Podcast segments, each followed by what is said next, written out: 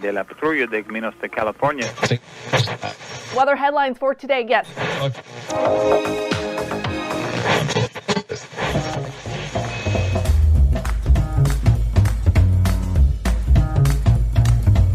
Welcome to the Revenue Generator Podcast, an I Hear Everything production. In this podcast, you'll hear how industry leaders integrate sales, marketing, product, and customer success into a single business unit with a common goal of optimizing their revenue cycle. We'll unearth how innovators integrate data, technology, people, and processes to expedite demand generation and increase recurring revenue. Sit back, tune in, and get ready to meet a member of the revenue generation. Here's the host of the Revenue Generator podcast, the CMO of LeanData, Doug Bell. Welcome to the Revenue Generator podcast, where we members of the revenue generation share solutions for how you can integrate your business to optimize revenue. I'm your host, Doug Bell, and today we're going to be talking about the importance of brand tracking. Joining us is Angeley Mullins, who is the Chief Marketing Officer and Growth Officer at Latana, which is an AI powered brand tracking tool that helps brands make better marketing decisions by delivering scalable insights. So far this week, we've talked about the power and purpose of brand tracking, and today we're going to wrap up our conversation by talking about how brand tracking impacts revenue. Okay, here's my conversation with Angeley Mullins, the Chief Marketing and Growth Officer at Latana. Boy, heck of a conversation yesterday. We we really just dogpiled onto poor Elon. I'm pretty sure this is the podcast that's going to tip over Elon just because we ripped on what's happening there. I know that was sort of the bookend to Old Spice, really interesting as well. And I think it's really where I want to start. And our topic here is really how we can use brand tracking, right, to impact revenue. We're not talking about how brand impacts revenue. We're talking about how tracking impacts revenue. And I'm going to take a wild guess here and say that this is likely a function of understanding how your brand and its ups and downs over time impacts your ability to make good go to market decisions. Do I have that right? Exactly right, Doug. so, the value of brand tracking is over time. And a lot of our customers are tracking it either monthly, quarterly, or biannually.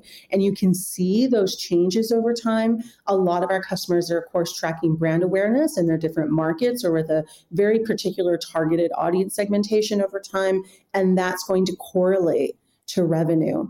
And so this is where, you know, that really makes a difference. We also do industry competitive benchmarking, you know, as an example. And the very specific one is we ask specific questions about propensity to purchase. This is really kind of one of the keys that unlocks the revenue. If you can get the right cohort of clients, and that's the first step, if you get the right cohort of clients, you ask them propensity generating questions, then you can really turn the key and figure out what are the actions internally within the company that you need to take in order to make that revenue jump to the next level. So I would say yes, absolutely. Okay, fantastic. I have to say though, I'm really curious about really how you bookend. This is a conversation to think about bookends ultimately. How do you bookend that survey based approach? Is there other data that you guys are using? Because that's one really critical data source, right? Propensity to buy based on customers, based on prospects? Are there other ways you guys validate that information? So there's different types of KPIs that we are collecting. So general awareness, I would say, is the big one. And you can split that up and segment that out.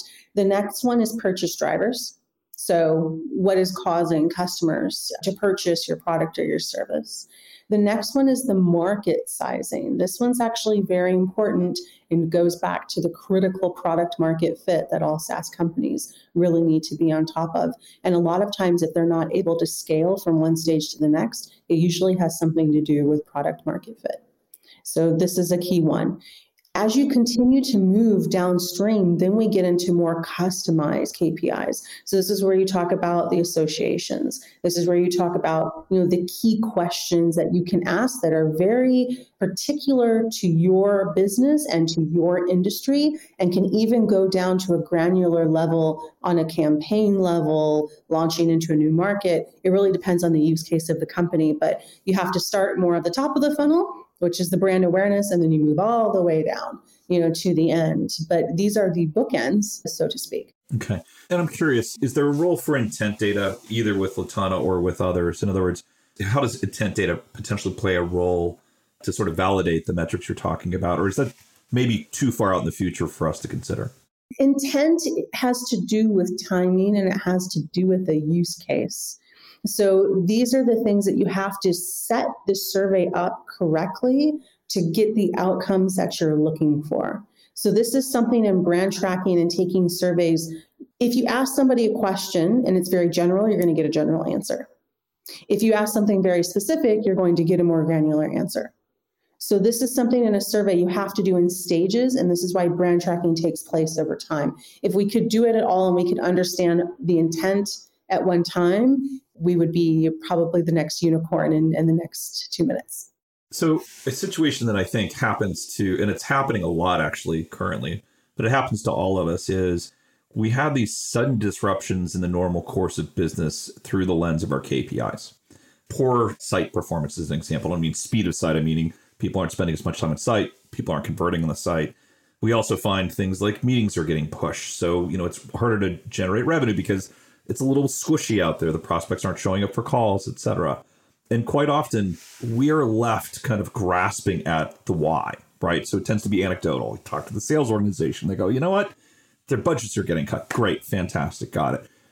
I have to say, the most recent sort of down cycle for B2B SaaS organizations, it's not hard to understand what's happening right? So there's not a ton of subtlety there. But I bring up that example simply because there's this whole huge amount of ambiguity that occurs. Because guess what? The impact of a down economy on one brand versus the other can be dramatically different, right? So I'm curious, how often are folks using this brand tracking data to actually take a look and say, this is why my business is turning in a, a negative direction, and of course, in a positive direction? So I'll give you an example, and we'll kind of uh, take a step back to COVID times. I know not a lot of us not don't want to relive that, but at the same time, it had a huge impact on the airline industry for obvious reasons. Even though that industry was pretty much on pause or on freeze, they still did brand tracking. Why?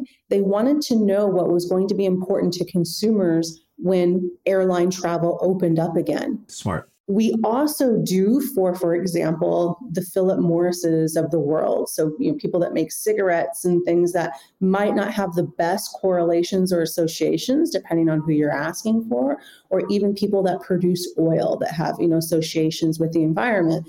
They still want to know what the perception is of consumers in the industry and how they can turn it around. So it's not just companies that are going to market for the first time or launching a campaign or going to a new country. It's also industries and companies that are either going through a downturn by nature might not have the best impression or perception associations. These KPIs are extremely valuable for those companies as well. And I would argue could even be more so. So I'm thinking here in terms of the folks we've been scolding a bit, right? And these are the folks that, like me, tend to, because of the pressure from investors, over focus on performance marketing. In other words, pipeline and revenue. I have heard this podcast. I'm amazed by the brilliance of the host and of the guests. I am converted, right? I am conver- I'm ready to go. So yesterday you recommended brand identity. What else would you recommend folks do aside from purchasing Latana right away? Get on the site, go buy the software. Aside from that, what else would you recommend if you're sort of thinking early? I talked to a lot of kind of incubator startup founders. They're invariably engineers, right? They struggle with even just how the go to market gets pulled off. So they're listening. You have the audience. What would you recommend they do as a start? Build a brand. I know that sounds ridiculously conventional and simple. I'm here in Europe. I come from the United States. And as you know, in the United States, companies start with brand and marketing first and they'll sell you anything. Take the example of the Apple iPhone that comes out every year. The iPhone might not even be built yet, but they put out the website and they take those pre orders. In Europe, they don't tend to do that. They tend to focus on building a product first without actually thinking if anyone wants to buy it. So it's a completely different setup. And what I found is there are a lot of SaaS companies out there that say, okay, we have a product. We don't know if anyone wants to buy it, but they don't have the brand. So build the brand. So at the same time, I'm thinking about product market fit. At the same time, I'm thinking about product structure. I'm thinking about my UI. You're saying build your brand identity and think about how you want your brand to be perceived at the start at the start. Okay. And this is what usually happens. You go through angel, you know, you have seed, you go through series A, you're pushing, you're trying to get the performance marketing, you're trying to get those growth curves to go up for your ARR. And then what happens? You get what I call the hungry performance marketing ghost comes in and you find that you're hitting that wall. And then the light goes off and you're saying, oh my gosh, what do we stand for? Do our customers actually relate to us? It's really interesting, Doug. We did a webinar about this earlier this year, all about consumer behavior and how consumer behavior has changed. And we did a survey all across the world to figure out what were the key things. The one thing we found is that consumers are actually using their wallets to make statements about the values that companies have. In this case, were they sustainable? Package delivery, how they treat their employees customers were using their wallets to make a statement and wanted to align their purchasing behavior with companies that match their values. We also found that in the marketing arena, when you talk about campaigns and branding, customers were relating to campaigns and branding that had more of an emotional tie that talked about real customers and real life problems, not just throwing up the random celebrity or paying, you know, for something super glamorous. They wanted to talk about things like postpartum depression, you know, girls who are being pressured to have a certain look at a, you know, a younger age, men that had mental illness and didn't want to talk about it, you know, in the workplace. These types of real issues this is what was connecting. So it's really interesting to see. But yes, build a brand, make sure you have the right associations, but just start and start at the beginning because a lot of times what happens, especially with SaaS companies, they focus on performance marketing and then they hit the wall and then they figure out they have no identity. And sometimes it becomes too late because the market and the industry can decide that identity for you. It's harder to catch up than it is to start at the beginning. Great advice. Fantastic advice, folks. So, for those of us that maybe are a little later on, it's recoverable. You just have to understand your brand perception. You can measure it make sure it lines up with your brand identity and make sure you're moving forward with awareness and brand building programs that match that to the audience. Makes tons of sense. For those of you out in y combinator land and there's a lot of them it's not as hard as it used to be. It's still hard to start a startup. Think about your brand identity along with your product and along with your go to market at the same time. Fantastic conversation. Thanks for joining us today. Of course. Thanks for having me. All right. That wraps up this episode of the revenue generator podcast Thanks, Angeline Mullins, Chief Marketing and Growth Officer at Latana, for joining us. If you would like to learn more about Angela, you can find a link to her LinkedIn profile in our show notes, or you can visit the company website at latana.com. Just one link in our show notes I want to tell you about. If you didn't get a chance to take notes, shame on you while listening to this podcast. Head over to revgenpod.com where we have summaries of all of our episodes and contact information for our guests. You can subscribe to our weekly newsletter, apply to be a speaker on the Revenue Generator podcast, or you can share your revenue generation questions, which we'll answer live on our show. Of course, you can always reach out on social media. Our handle is at RevGenPod on LinkedIn, Twitter, Facebook, and Instagram. Or you can contact me directly. My handle is at Market Advocate.